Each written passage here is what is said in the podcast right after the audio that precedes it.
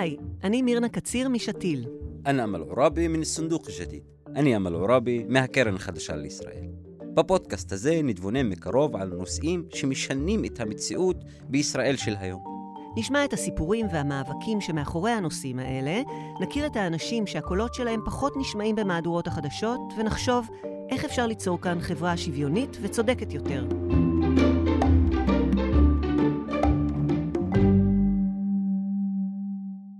אף אחד מאיתנו לא חושב שהוא גזען. המילה הזאת הפכה למילת עלבון ברורה ומוצהרת. אף אחד לא יצהיר על עצמו שהוא גזען, או יביע בפומבי תמיכה בגזענות. ובכל זאת, הגזענות חיה ונושמת, ומעצבת את חייהם של רבים מאיתנו כאן במדינה. אם הייתי אתיופי, הייתי לומד כבר בגיל צעיר, ששחור זה לא צבע, זה שקוף כמו אוויר. אם הייתי אתיופי, הייתי רוצה שכל אחד ידע שהוריי היו חלוצים, בלי ביצות וקדחת, ועברו תלאות וייסורים בדרך לארץ המובטחת. אם הייתי אתיופי, הייתי משרת בצבא בגבורה, עומד בצפירה, מבער חמץ, צם בכיפור מבלי למצמץ, אבל כמה שלא הייתי מתאמץ, גם כעבור שנות דור, עם כזה צבע עור, לא אהיה מלח הארץ, אולי רק פלפל שחור. ותמיד אשאר מהגר, כושי סמבו, פושע נחשל, שלום, אני אמל עוראבי, והיום נדבר על גזענות. מאז ומתמיד גזענות הייתה חלק אינהרנטי מההוויה והחוויה היומית של כל ערבי פלסטיני שחי במדינת ישראל. את המשפטים, אתה לא נראה ערבי, מאיפה יש לך עברית כל כך טובה, ומה לך ולאומנות מודרנית? הכניסה היום רק לבעלי מינוי. כמעט כל ערבי שמע, יותר מפעם אחת, בעבודה, בלימודים או בכניסה למקומות בילוי. גזענות נגד ערבים או פלסטינים הפכה לתופעה מוכרת באקלים החברתי של מדינת ישראל. אבל בפרק הזה לא נעסוק בגזענות כלפי ערבים פלסטינים דווקא, אלא נצלול לתוך חוויית הגזענות בישראל, מתוך עיניהם של שלושה ישראלים, אורית, יוסי ואפרת, שצבע העור שלהם, או חיתוך הדיבור שלהם, פוגש יום-יום את החברה הישראלית הלבנה, ודרכם ננסה לזהות את הקו המחבר בין החוויות השונות, ולחשוף במעט את הכוחות והמבנים החברתיים שמניעים את הגזענות ומשמרים אותה. שמי אורית תשומה, אני זמרת יוצרת ואמנית ספוקן וורד, ראפרית. רגע לפני שהקורונה פרצה הוצאתי את האלבום הבכורה שלי שנקרא שפע בדלות, שבעיקר דיברתי שם על אה, נושא הזהות שלי ועל עצמי בתור אתיופית בחברה הישראלית. בכתיבתה, ובייחוד בכתיבת הספוקן וורד שלה, תשומי נוגעת בסוגיות של גזענות. ושל החוויה של בני העדה האתיופית בחברה הישראלית. כשאני אומרת, אני מתחילה להרגיש קצת יותר מדי בנוח, עוד שיותר דואג להוציא אותי מהמאזניים של החברה, להזכיר לי שאני תלויה באוויר בזמן שהשאר אוחזים בקרקע. המחאות, המקרים האלה תפסו אותנו, אתה יכול להיות פעיל חברתי ואתה יכול להשתלב בחברה, ויכול להיות שאתה גם אתיופי שלא חווה גזענות, כי יש גם אתיופי שלא חווה גזענות. אבל שפרסמו כאילו המקרים של יוסף סלמסה וסלומון טקה ויהודה ביאדגה, הקלות דעת שבה החיים שלהם נלקחו רק בגלל שהם שחורים, זה חסר מילים. זה חסר מילים, כי אתה אומר לעצמך, טוב, fuck לא משנה מה אני אעשה אפילו, זה כבר לא רלוונטי. מה אני אעשה? אני חושבת שזה עוד איזשהו מפגן שרירותי של השוטרים האלה של להגיד לכם באמת. אל תתבלבלו. תזכרו מבעלי הבית פה. תשומי מספרת כי בעיניה גזענות היא לא חוויה אחת, ולא אירוע שלם. אלא מכלול שלם של חוויות ואירועים שמלווים אותה לאורך החיים. זה פחות עניין של אה, שעה ותאריך ו- ודקות. זה עניין של לחיות במדינה מערבית, שמאוד מאוד מושפעת מארצות הברית. כמו שאמרת באחד השירים, שיש איזושהי תפיסה מעוותת לגבי אנשים עם בעלי צבע עור יותר כהה. הם תמיד חשודים, הם תמיד מסוכנים, לא כדאי להיות לידם. זה משהו שאתה חווה אותו כל הזמן, מהסביבה. זה מהדברים הקטנים של ללכת לחנות בתור נערה, ואת יודעת שהמוכרת לא תוריד ממך את העיניים ותסתובב אחרייך כמו זנב, היא לא רוצה לעזור לך, היא פשוט רוצה לראות שאת לא גונבת שום דבר, לבין המקרים הכי קיצוניים, שזה לקחת חיים של בן אדם, רק בגלל שאתה לא יודע איך להתמודד עם בן אדם שחור, מבחינתך בתוך התת מודע שלך הוא מהווה איום. היא מספרת כי תחושת ההדרה והאפליה גורמת לה לא פעם לנסות לשנות את עצמה, מתוך מאמץ להשתלב בחברה הישראלית. תהליך זה מלווה בהאשמה עצמית ובמחשבות שהבעיה היא אצלה. במקרה אצלי, אני תמיד ניסיתי להשתלב לחברה, אוקיי? בתור נערה. אף פעם לא הסתכלתי על החברה שהבעיה נמצאת אצלה. תמיד אמרתי, הבעיה היא אצלי. כנראה שיש איזושהי בעיה אצלי בעדה, שגורם לזה שלא אוהבים אותנו, שלא מתחברים אלינו. אז ניסיתי להיות סופר סופר ישראלית, בצורה הכי כאילו אמן לכל דבר, והכי להשתלב, והכי להתחבר, ואחרי הצבא זה התפוצץ, הדבר הזה, שכאילו אומרים לך, תקשיב, אתה הולך להיות כמו כולם, וכולם שווים, ואחרי שתעשה צבא, הכל יהיה מושלם, אתה תהיה אזרח מן המניין. והשתחררתי מהצבא, וזה לא קרה. עדיין לא היו משכירים אה, לאתיופים דירות, זאת אומרת, רגע, יש מצב שהבעיה לא אצלי? כך התנפץ המיתוס של הצבא הוא דלת הכניסה לחברה הישראלית מול עיניה. תשומי עוד מספרת כי ביקור בארצות הברית גרם לה להתחיל להטיל ספק בנרטיב המקובל על עליית יהודי אתיופיה לארץ, ולהתחיל לחשוב בצורה ביקורתית על מקומה בחברה הישראלית. תמיד הסתכלתי על ארצות הברית בתור וואו, איזה מגניבים השחורים בארצות הברית. הם כל כך מגניבים. איך ההורים שלי לא עשו פרסה והגיעו לשם. ואחרי הצבא פשוט אמרתי, טוב, המקום שלי זה ארצות הברית, שם אני צריכה להיות, כנראה ששם השחורים המגניבים נמצאים. ובאמת שטסתי לשם, אחרי איזה שבוע, לא מצאתי את עצמי.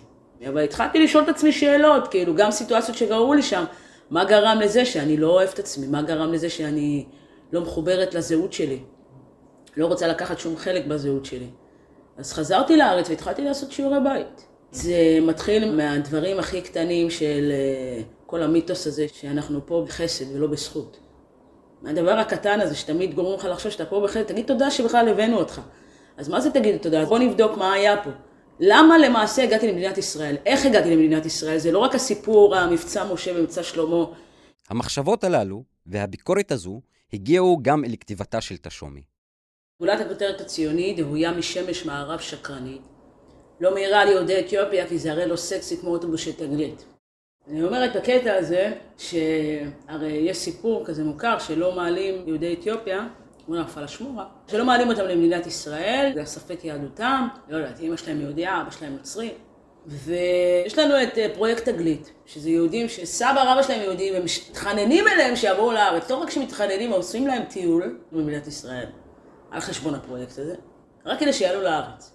כאילו האבסורד של הדבר הזה, זה איזה מיליונר, מיליארדר יהודי ש... וזה סבבה עם מדינת ישראל. אני לא יכולה לדמיין דבר כזה יקרה ליהודי אתיופיה. כל הטקסט הזה זה בעיקר על העניין הזה של חוק השבות. רגע, אז גם בחוק השבות יש איזושהי היררכיה מסוימת? כן, חד משמעית. גם יוסי צברי, שחקן, סטנדאפיסט, רקדן ואומן ספוקן וורד, הפך את הכתיבה ואומנות המילים לנשק הכי חזק שלו מול ההתנשאות והגזענות הלבנה. צפרי מספר כי אדם כמוהו, יהודי ממוצא תימני, חווה גזענות והתנשאות באין ספור נקודות במסלול החיים הישראלי. הרגע הראשון שהבנתי דבר כזה גזענות, אני חושב שאת הפעם הראשונה שממש חוויתי את זה, זה דווקא היה בבית ספר למשחק, ששם, אתה יודע, כל השדים כאילו יצאו בבת אחת.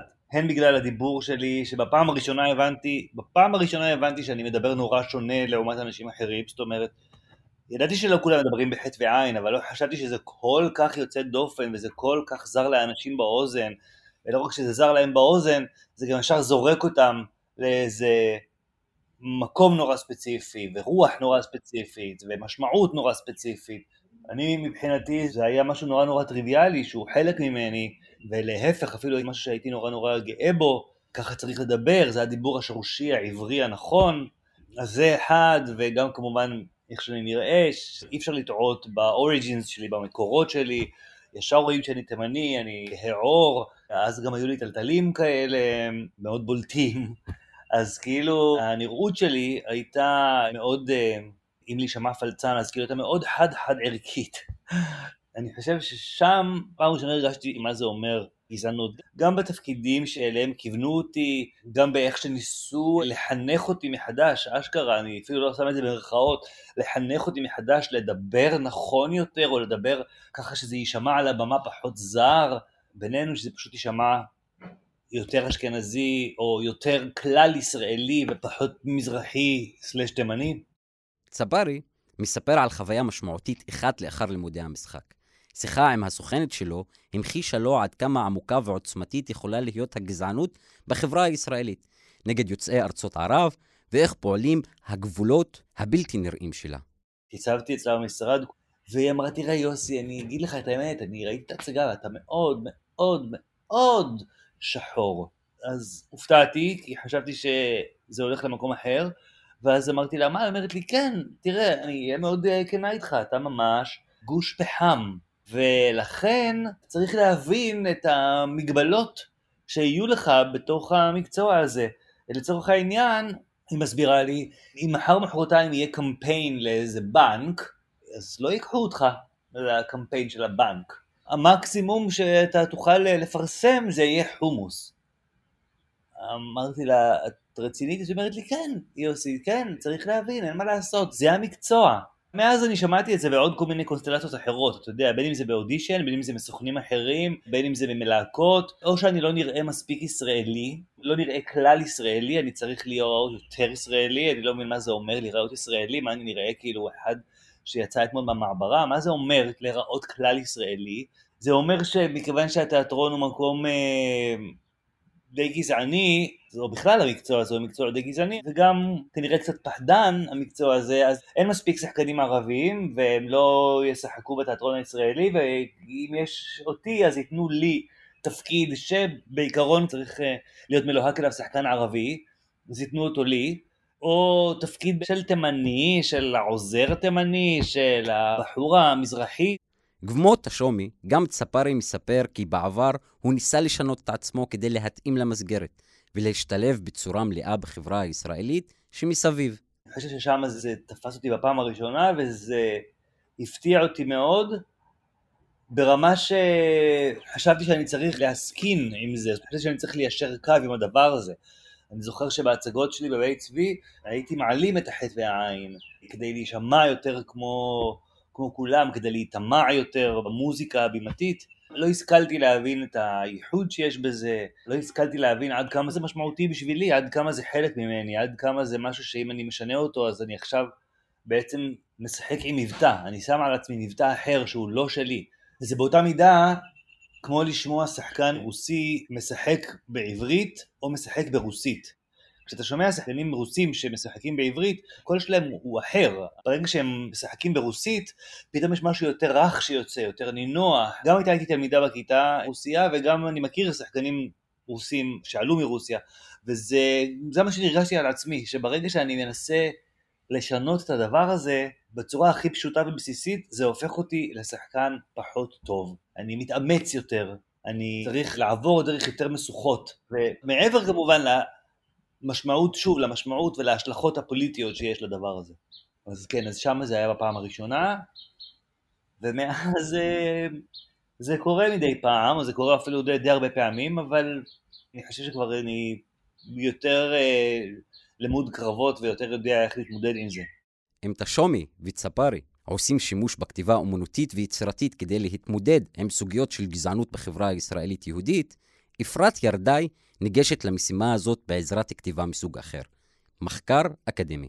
אני אפרת ירדאי, אני יושבת ראש אגודת יהודי אתיופיה ודוקטורנטית לסוציולוגיה באוניברסיטת תל אביב, אימא של הגר דריה, בת שלוש, גרה בתל אביב, כנראה not for long. ירדאי מספרת על ביטוי חמקמק ונסתר יותר של גזענות, מיקרו-אגרסיות. אלו חוויות גזעניות שונות מהגזענות הבוטה שחווה יוסי צברי מצד הסוכנת שלו, אך הרסניות לא פחות. מדובר באיתותים מנומסים שמסמנים גבול בפני האחר או השונה, ומשמרים את יחסי הכוח הקיים בין החזקים, קרי הלבנים, לבין החלשים, או המוחלשים, שהם כהי העור. המקרו-אגרסיות הן דרך נחמדה במרכאות להשאיר אנשים כהים בחוץ, ולשמור את הסדר על קינו. במילים אחרות, גם אם אתה יושב איתנו, זה לא אומר שאתה תזכה לאותו יחס, ואולי בכלל מקומך אינו כאן. יש תופעה שנקראת מיקרו-אגרסיות, שמיקרו-אגרסיות זה חוויות יומיומיות, קטנות, כאילו קטנות, כי הרבה פעמים אין לנו מודעות כלפיהם, שכל החוויה של מי שחווה את זה, זה חוויה של הקטנה, של אי שייכות, כאילו כל הזמן מאותתים לי שאני לא שייכת לפה, אבל זה לא שלא מכניסים אותי לאנשהו. נותנים לי לשבת בשולחן, נותנים לי להיות חלק, או שנגיד אני יכולה לשבת באיזה מקום והתעלמו ממני.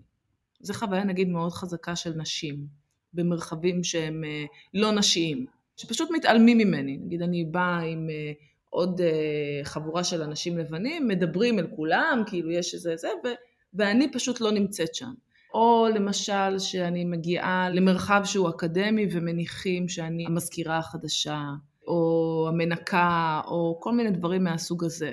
כמובן בהקשר האתיופי יש את העניין של פליאה מהיכולות האנושיות שלי, מאיך שאני מדברת. קיצור, מזה שאני אינטליגנטית בגדול, ואני לא עילגת ולא יודעת מה.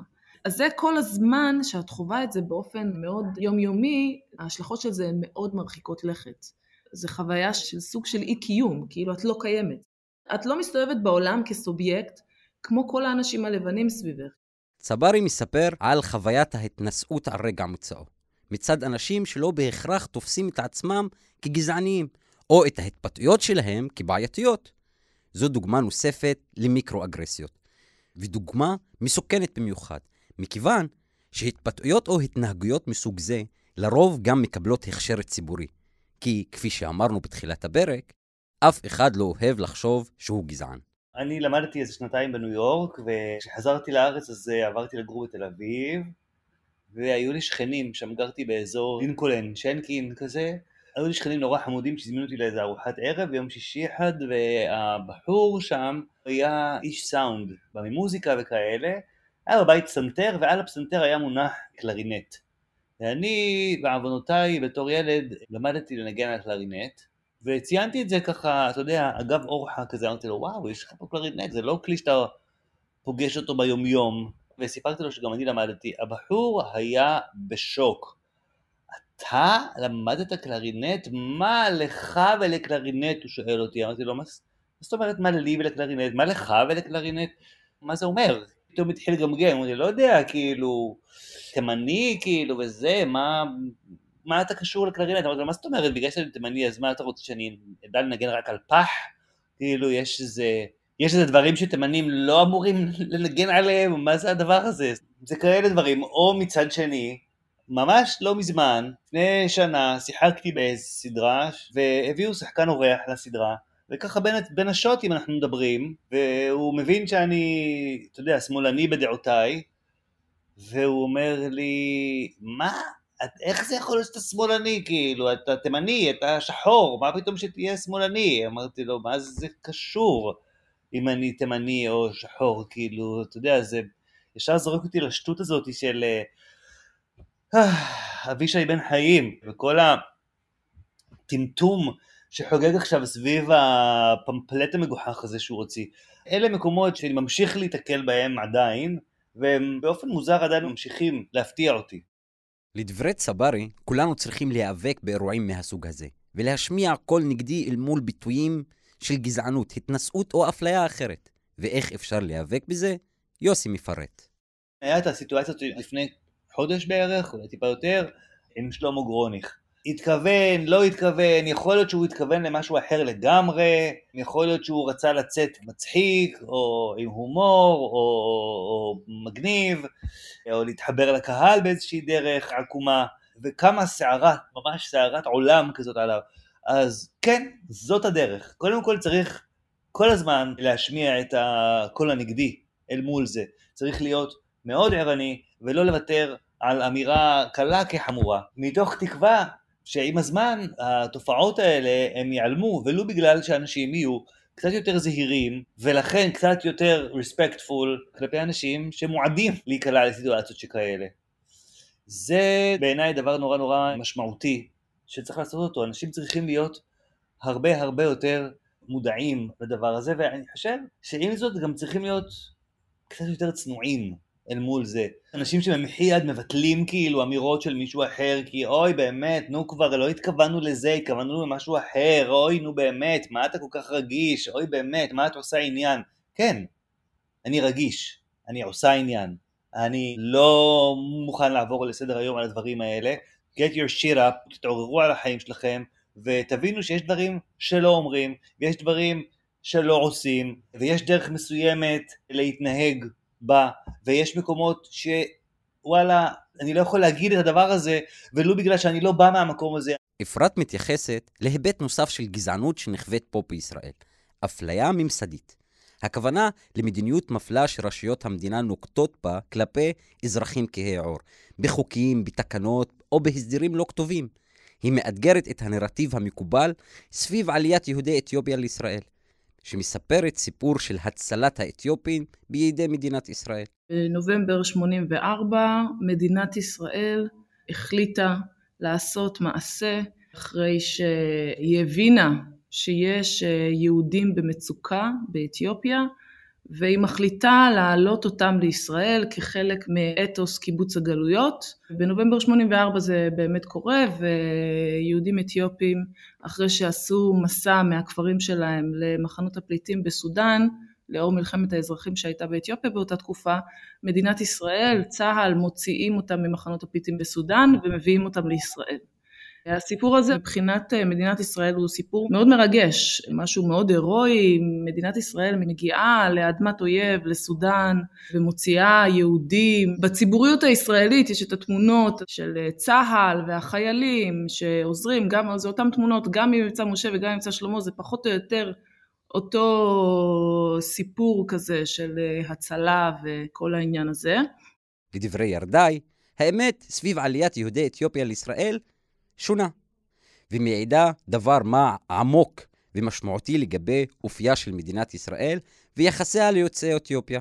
ואני בעצם אה, גדלתי על סיפור אחר, שלא סותר את הסיפור הזה, אבל הוא מתחיל מנקודת זמן אחרת. הסיפור של ההורים שלי והיחס שלהם אה, למדינת ישראל, או ההגעה שלהם לישראל, קורה פחות או יותר בראשית שנות ה-70. אבא שלי מגיע לפה ב-1970 ואימא שלי מצטרפת אליו, הוא השאיר אותה שם אה, עם ילדה בת שנה, אחותי הבכורה, ואימא שלי מצטרפת אליו ב-73, ובעצם אבא שלי נמצא בישראל ללא מעמד אזרחי, הוא מגיע עם אה, אשרת ביקור לחודש והוא צריך להעריך אותה כמו כל מבקר, כמו כל תייר שמגיע מהעולם.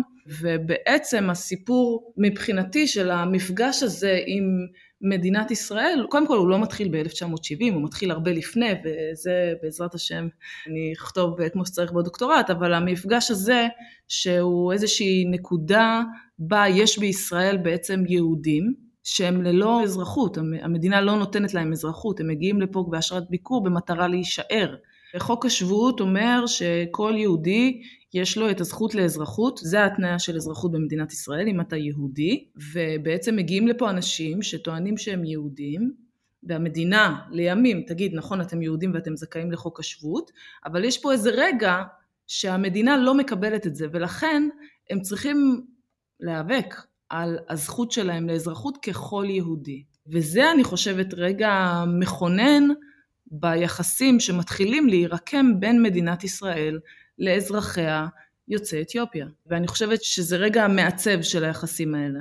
מבחינתי האלימות שוטרים כלפי יוצאי אתיופיה היום היא קשורה בקשר הדוק למפגש הקונפליקטואלי והמאוד בעייתי הראשוני הזה. הזכות לאזרחות זה הזכות שיהיו לך זכויות, זה זכות האם בעולם של מדינת הלאום של ימינו. יש משהו בזכות לאזרחות שהוא מאוד קריטי לחיים המודרניים שלנו היום. אפרת מסבירה איך ההתמהמהות הראשונית של המדינה לתת לעולי אתיופיה אזרחות ממשיכה אחר כך לאפליה ממסדית, כזאת שנטועה במדיניות הרשמית, בחוקים ובתקנות שנוסחו ספציפית עבור יוצאי אתיופיה. כשבאים יהודים שחורים, המדינה נורא מתמהמת ונורא לא מצליחה להכיל את הרעיון של יהודים שחורים בתוך מדינת ישראל. אפשר להתווכח עם זה, בהתחלה לא ידעו שהם יהודים, אחרי זה אמרו שהם יהודים, ואז הכל בסדר. אז אני אומרת לא. הרגע הזה הוא רגע מעצב, והוא משפיע אחרי זה על איך המדינה תופסת את האוכלוסייה הזו. על איך בכלל היום, היום יש יחסים של אפליה ממסדית, של גזענות ממסדית כלפי יוצאי אתיופיה. מה למשל? המדינה מחליטה שכל העולים מאתיופיה, בשונה מעולים אחרים, יקבלו יחס בדיוק כמו של שנות החמישים של המזרחים של המעברות. מה זה אומר? שאנחנו מחליטים איפה אתם הולכים לגור, שזה מרכזי קליטה, כמה זמן אתם הולכים לגור שם, שזה שנתיים, אחרי שאתם תעברו איזשהו תהליך של חברות מודרני, ואז אחרי זה אנחנו גם נחליט לכם באמצעות תקנות של משרד הקליטה, באיזה רחובות תוכלו לרכוש דירה עם המענק שהמדינה נותנת לכם לרכישת דירה, עם האפשרות אה, לרכוש דירה. אז בעצם כל הדבר הזה, זה בעצם המדינה שוללת מיוצאי אתיופיה, מיהודי אתיופיה, את זכות הבחירה לגבי איפה לגור ואיזה סוג של פרקטיקה דתית להשתמש בה, כי בעצם אתם לא יהודים אז גם ההנהגה הרוחנית שלכם היא לא תקפה לגבי סוג היהדות הישראלית שהתעצבה בישראל. את עבודת הדוקטורט שלה הקדישה ירדאי לסיפור של המאבק שניהלו העולים מאתיופיה להכרה במעמד שלהם כאזרחים שווים, תוך שהיא מאתגרת את זהותה היהודית-דמוקרטית של המדינה. הדוקטורט שלי, הכותרת שלו היא אי-לגליות יהודית, יהודים אתיופים בישראל בין 55 ל-75 והמאבק להכרה ומעמד אזרחי. אני מנסה לטעון שכל הסיפור של אה, יהודית ודמוקרטית זה לא סיפור שמאותגר רק מהצד הדמוקרטי כי החוק הישראלי מיטיב עם יהודים. אני אומרת שהסיפור הזה, אני רוצה לאתגר אותו מהצד היהודי. יש סימן שאלה לגבי יהודית ודמוקרטית, אם זה בכלל מדינה יהודית. זאת אומרת, האם זו מדינה שמקבלת יהודים, או שהיא מקבלת יהודים רק בתנאי שהם לבנים, או לא. זאת אומרת, כאילו אני רוצה לטעון שבקונספט הזה של מדינה יהודית יש רכיב של גזע. זאת אומרת שהמייסדים של המדינה מדברים על מיהו יהודי, הם לא מדברים עליי. אפרת חושפת תפיסה שייתכן שעומדת בבסיס של האפליה הממסדית. של יהודים לבנים מגיע יותר. בניסוח החוק ובשינויים שיבואו אחר כך, אני בכלל לא פונקציה.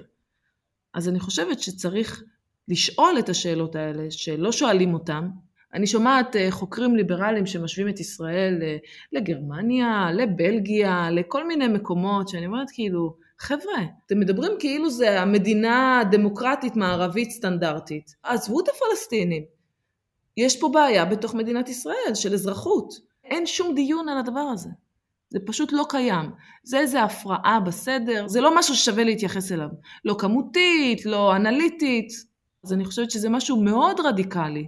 אני חושבת שיהודי אתיופיה היו יכולים, אם היה להם קצת יותר כוח, לאתגר משהו מאוד בסיסי במדינת ישראל. מיהו יהודי? האם המדינה הזו היא מדינת העם היהודי? לדבריה, מרכיב נוסף בחוויית הגזענות הוא ההיבט החיצוני, או המראה החיצוני. הרי אתה יכול לשנות את אופן הדיבור, הלבוש, או לאמץ מנהגים חדשים, אבל עדיין אתה שחור. ואת זה אי אפשר לשנות. על זה היא אומרת. יש מיעוטים שהם עוברים מסך. אגב, זה משהו שנכתב עליו הרבה בארצות הברית, על העניין של חוקי האפליה, חוקי ההפרדה בארצות הברית. היו הרבה אנשים שחורים שעברו כלבנים, והם יכלו כאילו להתנהל עם הדבר הזה, ו- וכאילו לזכות בפריבילגיות של אה, לבנים. ויש משהו בנראות ויזואלית, שזה גם ויכוח אולי בין אה, יהודים לשחורים בארצות הברית. שיהודים לאורך ההיסטוריה כן נהנו מהוויזיביליות הלבנה שלהם, עייני ערך אה, יהודי ארצות הברית היום, ושחורים לא נהנו מזה. וזה בדיוק הפור שיש למיעוט יהודי על אפרו-אמריקאים. זה לא רק העניין הוויזואלי, אלא גם uh, ההקשר המאוד ספציפי של אפרו-אמריקאים, בשונה ממהגרים שחורים אחרים. שכאילו האפליה הממסדית בארצות הברית בנויה על ה-DNA של אפליה כלפי אפרו-אמריקאים. גם כלפי שחורים באופן כללי, אבל זה ה-DNA. כמו שבישראל ה-DNA הוא הפרדה בין פלסטינים לישראלים, בין יהודים למוסלמים, זה ה baseline של יהודית ודמוקרטית, משם אנחנו יוצאים. בארצות הברית זה העניין של אפרו-אמריקאים ולבנים ויהודים לאורך השנים, כמו אירים, כמו איטלקים, הצליחו להתברג בכוח של מה זה להיות לבן אה, בארצות הברית. זה הבדל מאוד משמעותי שאתה מיעוט נראה לעומת אה, מיעוטים שיכולים לעבור, בטח בימינו. אולי בשנות ה-40, בכל מיני מקומות בעולם, אנחנו מכירים את ההיסטוריה הזו, אבל היום העניין של מיעוט נראה הוא מאוד uh, משמעותי, חוויית חיים של אנשים. החוויה של מיעוט שאינו יכול להסתיר את השונות שלו, עשויה לקשור בין החוויה של תשומי לחוויה של צברי. וגם בין הגזענות שחווים קבוצות אחרות. קו ישר מחבר בין ההתנשאות על שחקנים מוצא תימני, הדרת הנרטיב האתיופי, ותקריות הגזענות המכוונות כלפי אוכלוסיות מיעוט מוחלשות. הגזענות במדינת ישראל לא מוצהרת, אף אחד לא מתגאה בה, אבל היא גובה מחירים קשים מקבוצות מיעוט ומאיתנו כחברה. בשלל צעדים קטנים או גדולים, אנשים רבים חשים שהמרחב הציבורי שייך מראש לאדם היהודי הלבן, לא לאתיופי, לא לתימני, לא לסודני, ובטח בטח לא על הערבי הפלסטיני. אלא שאולי משהו משתנה. האומנות של יוסי צברי ואורית תשומי כבר לא מתרחשת רק בשוליים, אלא מגיעה גם למיינסטרים הישראלי. המחקרים והאקטיביזם של אפרת ירדאי לא מתקבלים בהתעלמות, אלא בפתיחות רבה יותר מאשר בעבר. לצד הגזענות, גם המודעות שלנו כחברה אליה גוברת בשנים האחרונות. וגם המוכנות של אנשים שלא בהכרח מגיעים מקבוצות מודרות ומופלות לפעול לקראת השינוי. הדרך עוד ארוכה, אבל אקטיביזם, יצירה ומודעות עשויים לקרב אותנו לפתרון. תודה שהאזנתם לפרק. אני אמל עוראבי. איתנו בצוות גלי בסודו, אסף גולדפרב והלל אסף. תודה על הסיוע בהכנת הפרקים לגלית, סלימאן, מזל, חובב, ברית, לב, הילה ועידן מצוות שתיל והקרן החדשה לישראל. תודה גם לאגם קדם לוי על התחקיר.